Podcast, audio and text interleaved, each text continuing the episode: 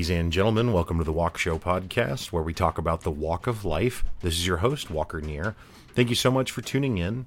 Uh, as always, the music for today's show is provided by Misha Zarins, so thank you very much, Misha, for providing that. Uh, I also would like to invite you to check out my other podcast, Pick Up Your Sticks, which is co hosted by myself and Brett Lindley. Pick Up Your Sticks is a podcast about video games, uh, but instead of just tackling news and reviews or current events, we try and look at why gaming matters and talk about it from the significance of in our personal lives it's had to the way that it's affected society and culture at large. Um, so if you enjoy long form conversations and, and kind of you know thoughtful conversations like you get here on the Walk Show, then I highly recommend that you check out uh, Pick Up Your Sticks, which can be found anywhere where podcasts are available. I also would like to take a moment to shout out the Ozarks Food Harvest. Ozarks Food Harvest is a food bank here in the Southwest Missouri area. Um, whether or not if you live in Southwest Missouri, then you should definitely contact Ozarks Food Harvest and find out how you can donate or volunteer. However, if you instead live somewhere other than Southwest Missouri, I cannot encourage you enough to find your local food bank and, and do the same there. Um, food insecurity is a real thing. It's something that, that impacts a lot of people and, and, and especially children. And I think we can do a lot to stop that.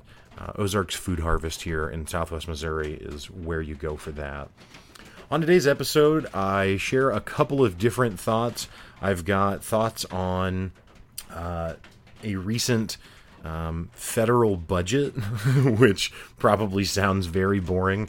Um, however, in the recent federal budget, there was a there was proposed cuts to uh, federal public media, and as someone who grew up on Sesame Street and still consumes NPR to this day, I just feel pretty strongly about that. So I wanted to get my thoughts out there on that and uh, help you understand how you can take a, a stand to, to save uh, public media funding as well. And then I talk about a television show that I've been really enjoying called The Expanse, which uh, probably all of you have heard of since I'm now watching it. Uh, either way, without further ado, let's get on with the episode.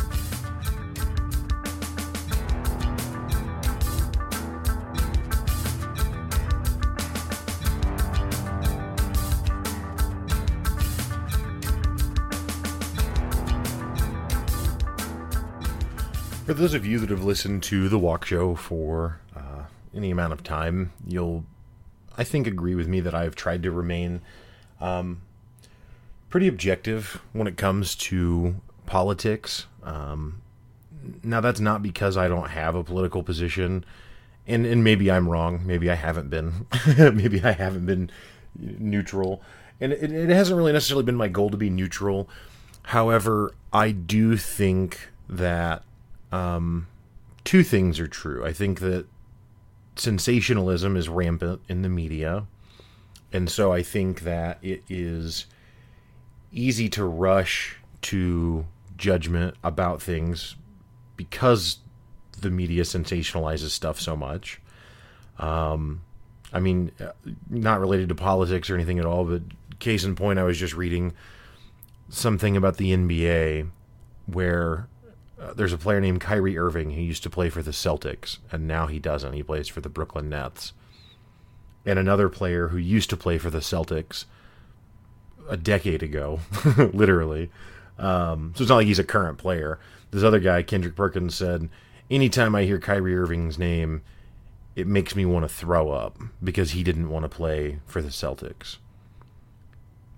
Really? Like, if you're really so weak and so soft that hearing another person wants to do something that wouldn't be your preference, like I want to say that that makes me sick to my stomach, but then I'm actually just contributing to the bandwagon sensationalism that is nonsensical and, and pointless. Um, it's just a, a perfect case in point, though, of that that's the problem is that everyone explains stuff in those kinds of terms. Um, I was watching I, the other day. I watched some other basketball highlight, and the announcer said they literally left everything on the floor, but they didn't because they they didn't they didn't leave anything on the floor except maybe their effort. And if you want to say that they tried as hard as they could, that's fine but the language that we use is so hyperbolic constantly. Everything is so dramatic. And the problem is is that it makes it hard to understand when something actually does matter or when something actually is dramatic. So point 1 for why I try not to to go on long um, political tirades or or take really strong strong political political stances is that I think that sensationalism is real and I don't want to contribute to the sensationalism because I I hate it. I hate the sensationalism. And I think that there's um I think that there's legitimate valid points to be made about all sides of the political spectrum. Um, unfortunately, I don't think that only one side or the other is evil and corrupt, right? I don't know that either side is necessarily evil. I think all sides are definitely corrupt because there's too much money in politics. Um,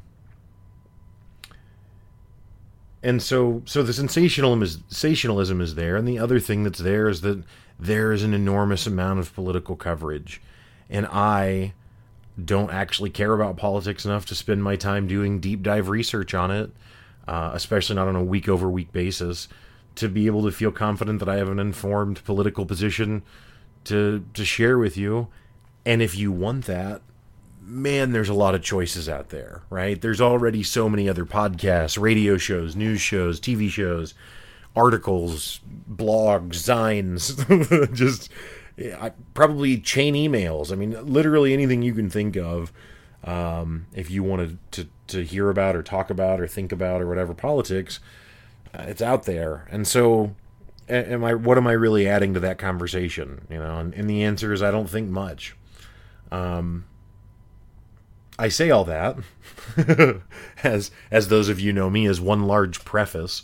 Um, to preface that I do think that something does uh, uh, demand, um, require attention from all people. And I don't think that this should be a political thing.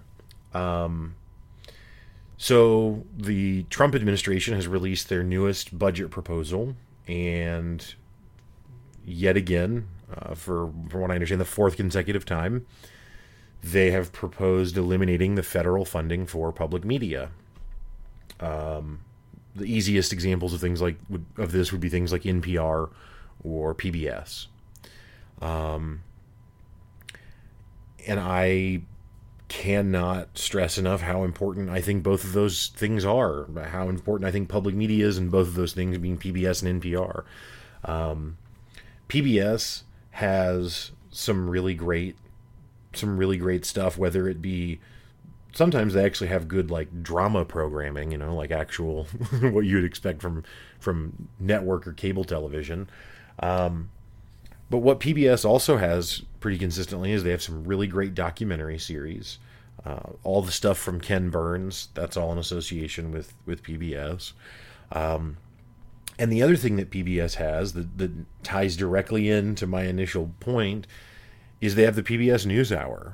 And the PBS NewsHour is, I have to say, my favorite news reporting show. Um, and the reason for that is because they try so hard to not be sensational. Now, that doesn't mean that the people are robots or that no one ever has any sort of tone of voice or anything like that. Of course, they do but they really strive to go out of their way and j- to just presenting facts and to just saying here's what's happening and here's maybe some context for how to compare that to other things that have happened. But it's not the MSNBC crowd that just you know exclusively bashes the the current president and administration. And it's not the Fox News crowd that exclusively acts like he is the you know the greatest king that we've ever had. And i know he's president but you wouldn't know it from from listening to them right? I've actually thought about doing a segment which i still may where i just simply provide news stories and the same exact news story and a headline from the left and a headline from the right. Because i don't know if people who find themselves attracted to one side or the other understand how significant the discrepancies are. And you know, whichever whichever thing you prefer, fine. But they can't all be accurate, right? You can't you can't have it both ways where where A is true and B is true, right? Like only one can be. So, and to be clear, I'm not accusing one side or the other of ex- having exclusivity over the correct side because I don't think that's the case. I think that both sides um, continue to to spin things in whatever way they think will, frankly, make them the most money.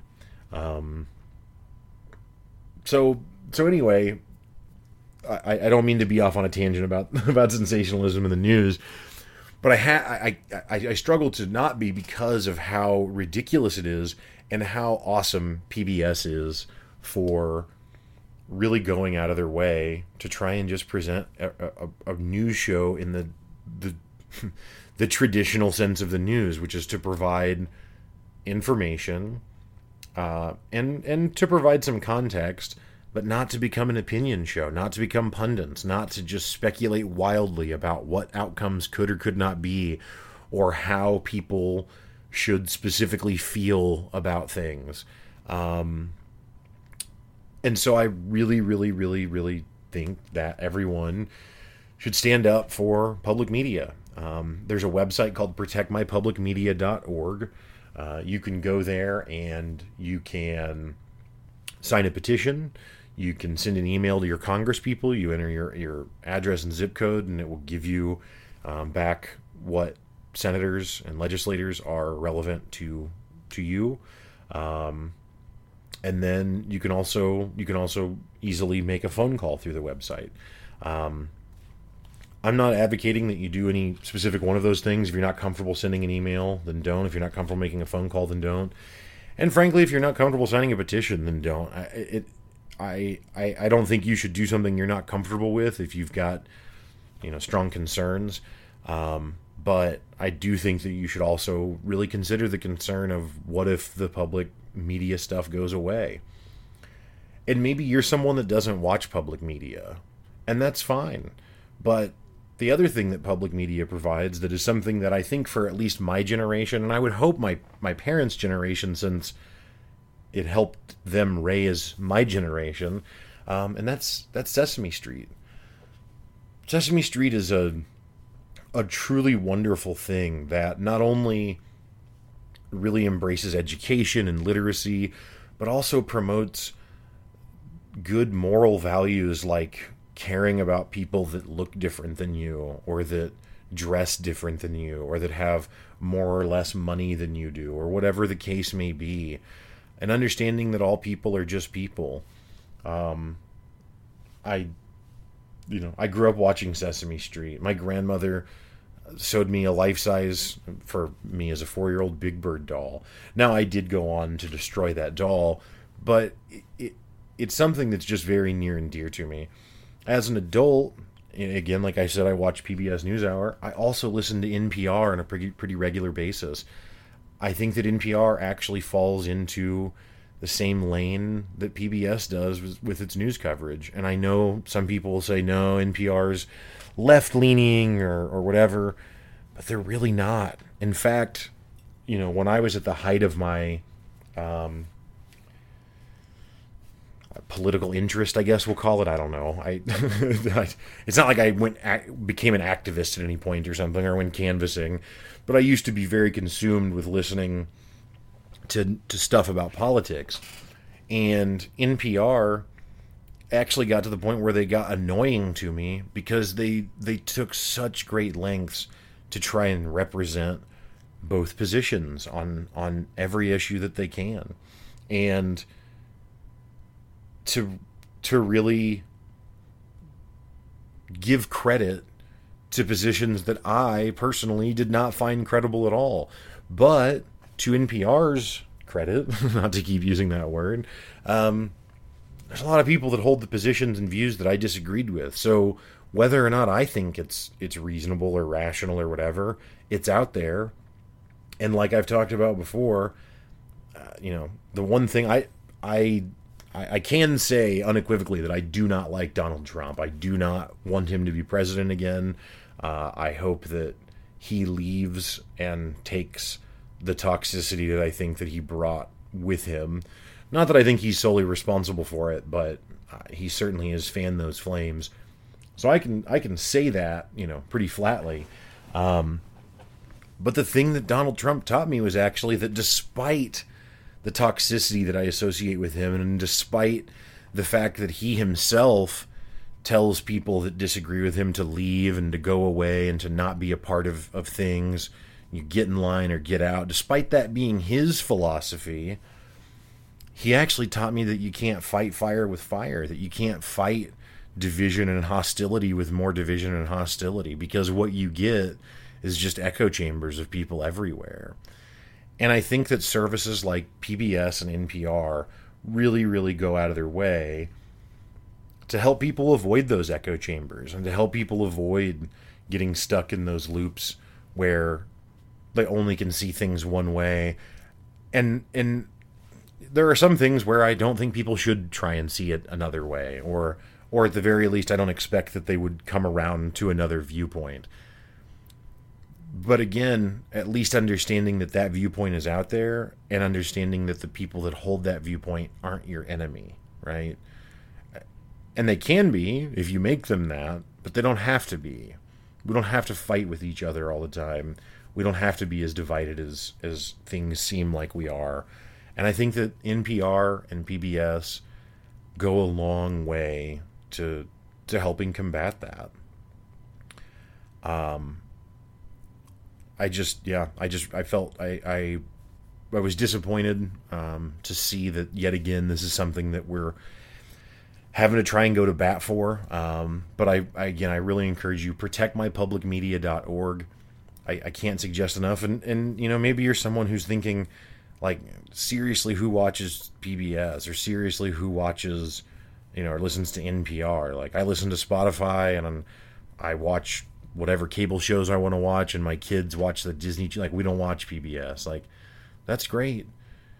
The other thing is that what the other thing that PBS does is it serves underprivileged people very very well.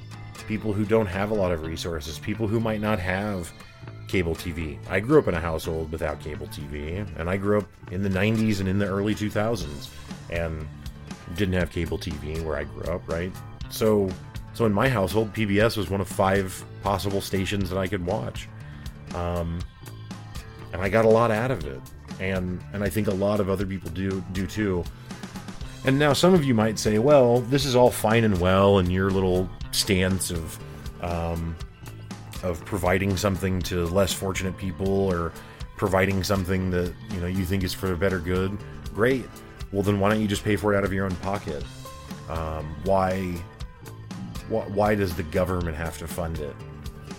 And I respond to that with with some facts, um, facts such as that to fund public media, it costs the American taxpayer about a dollar and forty cents a year, um, and it's it's incredibly insignificant to the overall budget. If we were to eliminate it from the overall budget, nothing would change. Nothing is different. That money is not going to be cut from there and reappropriated to somewhere else.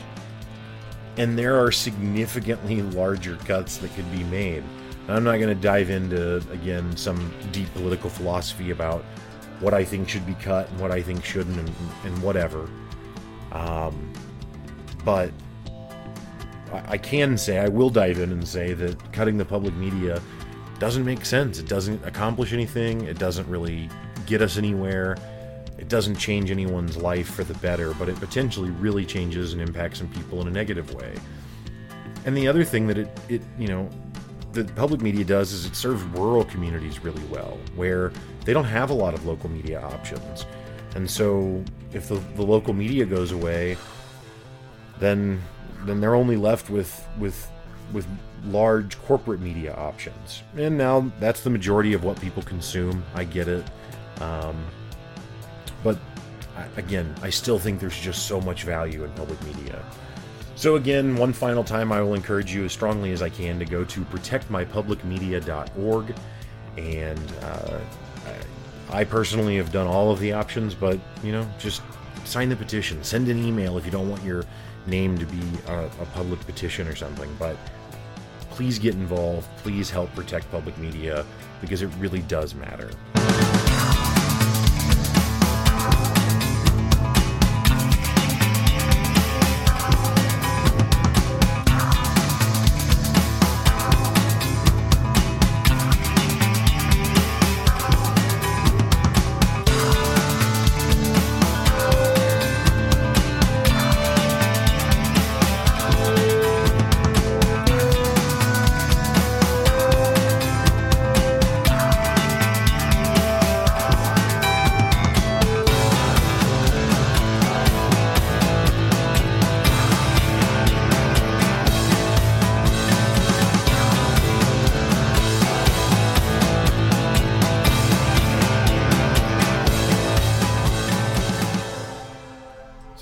Been watching this show um, that originally started out on Syfy and then went over to Amazon Prime, uh, called The Expanse. Now this is yet another example of a show that's been out for quite some time, although not as long as some of the other shows I've brought up, um, and it is already immensely popular. So I'm probably telling you all about something that you already know about. But that's my mo. That's what we, that's what I do here on the Walk Show. So the um, the Expanse is a a science fiction show about um I don't know. I think I read that it's set place in like the 23rd century. So, you know, uh a few hundred couple hundred years out still from from where we're at. But anyway, in in that point in time, um, there's Earth, and then Mars has been colonized, and then there are people who just live in, in space stations. Entire generations of people are born and exist only out in, in space stations. And the show is just it it's just really, really, really good. It um, it's what people refer to as hard science fiction, which means that it is based at least generally, I you know I can't say every single thing that happens, but it's at least generally based on real science. Um, so it's got it's got cool stuff like like the people who were born who live only on on space stations, or even those born on Mars to, to some extent, but especially those born on space stations. Um, and not just to be clear, it's not just if they were born there, but you know, raised, lived, grew up there.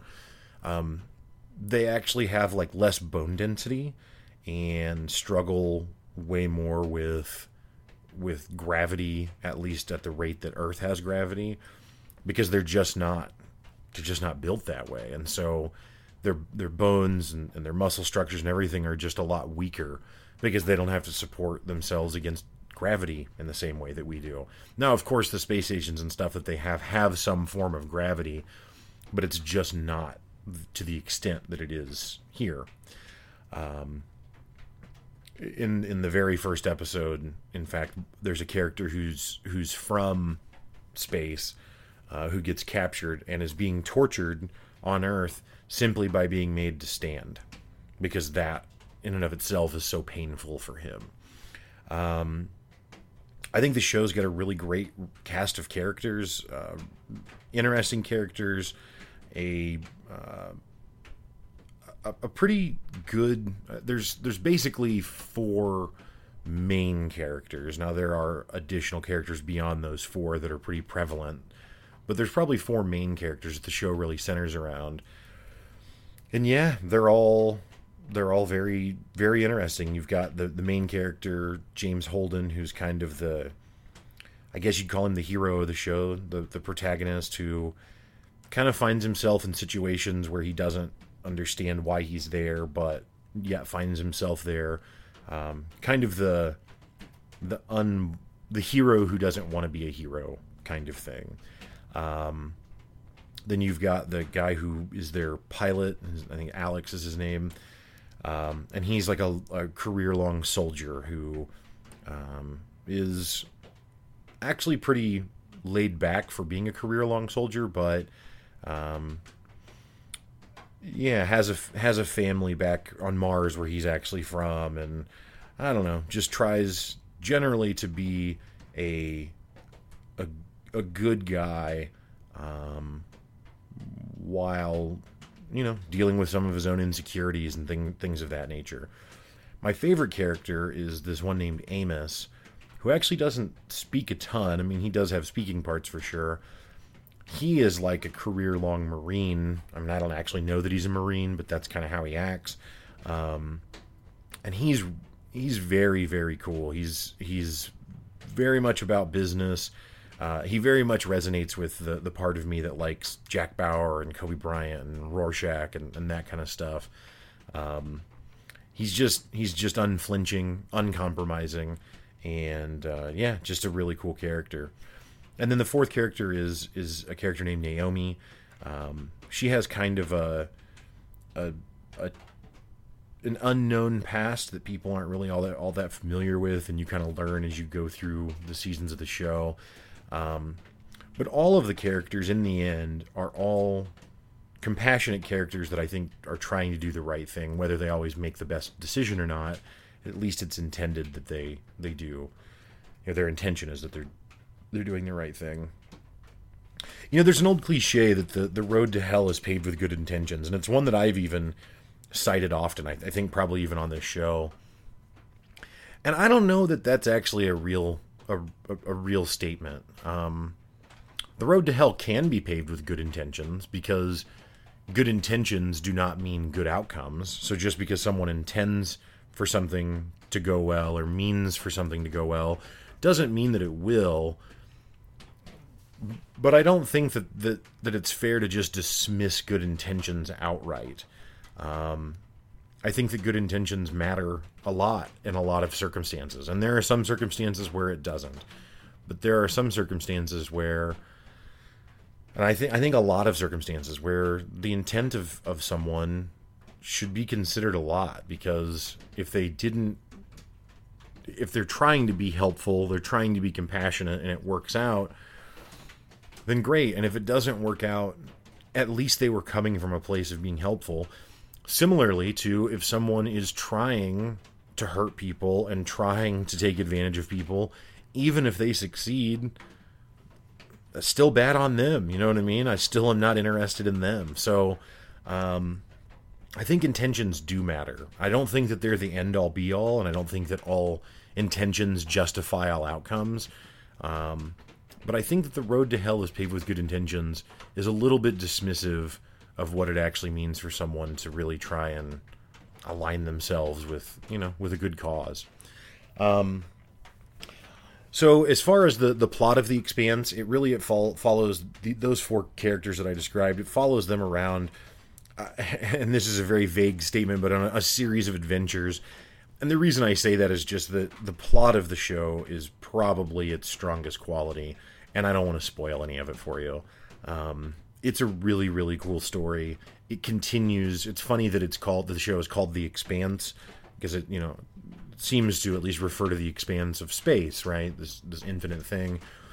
But the plot definitely is is the expanse as well. It continues to grow. But so like like Game of Thrones, um Game of Thrones gives you a feeling that it's constantly expanding like when you first see it, you know, it's just about the Starks, and then you go a little farther and it's just about the kingdoms of Westeros, and then you go a little farther and okay, well, it's about Westeros and these other continents and, and how people from there play into what's happening on Westeros. And then it's like, oh, but really it's about the Ice Walker people, right? And the and the, the it's called it's actually not called Game of Thrones. That's just the name of the first book.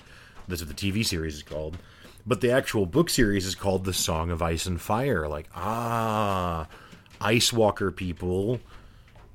Khaleesi rides the dragons, right? There's your fire. There's some fire god. There must be some ice. So we think that we're going to continually expand.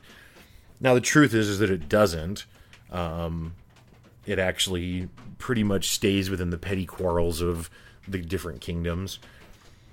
Well, the Expanse actually does a good job of continually zooming out on this plot.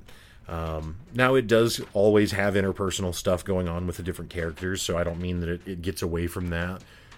But it just does such a cool job of constantly again the best way i can describe it is just zooming out a little farther and going okay but now here's here's the known world or something okay well now here it is or here's now this the things that we're considering it's kind of like the show the wire that I, I believe i've spoken about before but that's what the wire does so well is it it it just zooms out. It starts out showing you just drug dealers and cops, and then kind of zooms out to, well, where are the drugs coming from? And then kind of zooms out to, well, how's government involved in all of that? And then kind of zooms out to, well, how would the the youth be affected by that? How does education play into all of this? And then zooms out, how does the media play, right? And so it just constantly adds more rich complexity um, to these various entities that make up society. And and I think that the expanse does kind of a similar thing where it constantly adds more and more complexity to whatever you know the scenarios or the, the circumstances are. Um, it is definitely science fiction. So if if you know if you're someone that's turned off by by stuff that's you know not realistic or uh, whatever. If science fiction is not your thing, then this probably isn't your thing either, despite how cool it is. It's also just got some really cool looking stuff, just on its face, just flat. It's just visually stimulating. It just looks cool. It's got stuff like that throughout it. Um, really, really recommend the Expanse. So it was first three seasons on the Syfy Channel, and then fourth season, which just came out uh, last year, is on Amazon Prime all four seasons are available for streaming on Amazon Prime, which is where where I've checked it out. Um, I really can't recommend it enough. It's just it's just so good. Now, I think that something that it shares with The Wire also a little different because The Wire isn't a book series, but The Wire was written out ahead of time. And The Expanse is also a book series. However, unlike Game of Thrones, in there's only supposed to be 6 books and 5 are already out.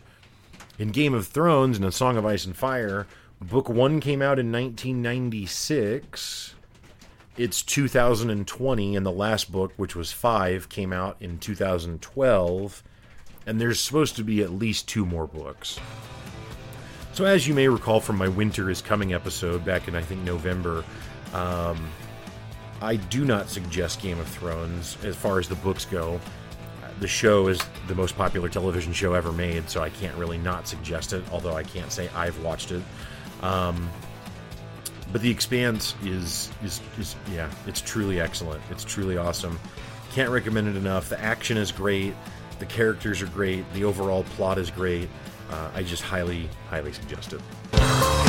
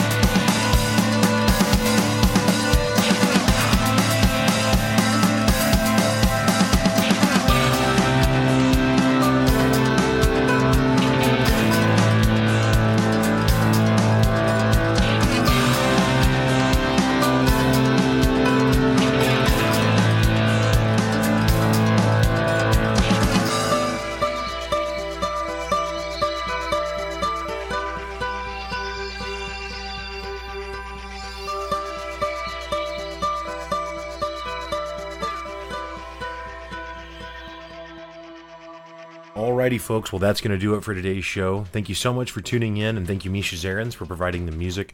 As always, I also thank you for liking and subscribing to the podcast on whatever platform you listen, and also for sharing the episode that you would like uh, with a friend. It really goes a long way. Again, thanks for listening. Stay up. Have a good week.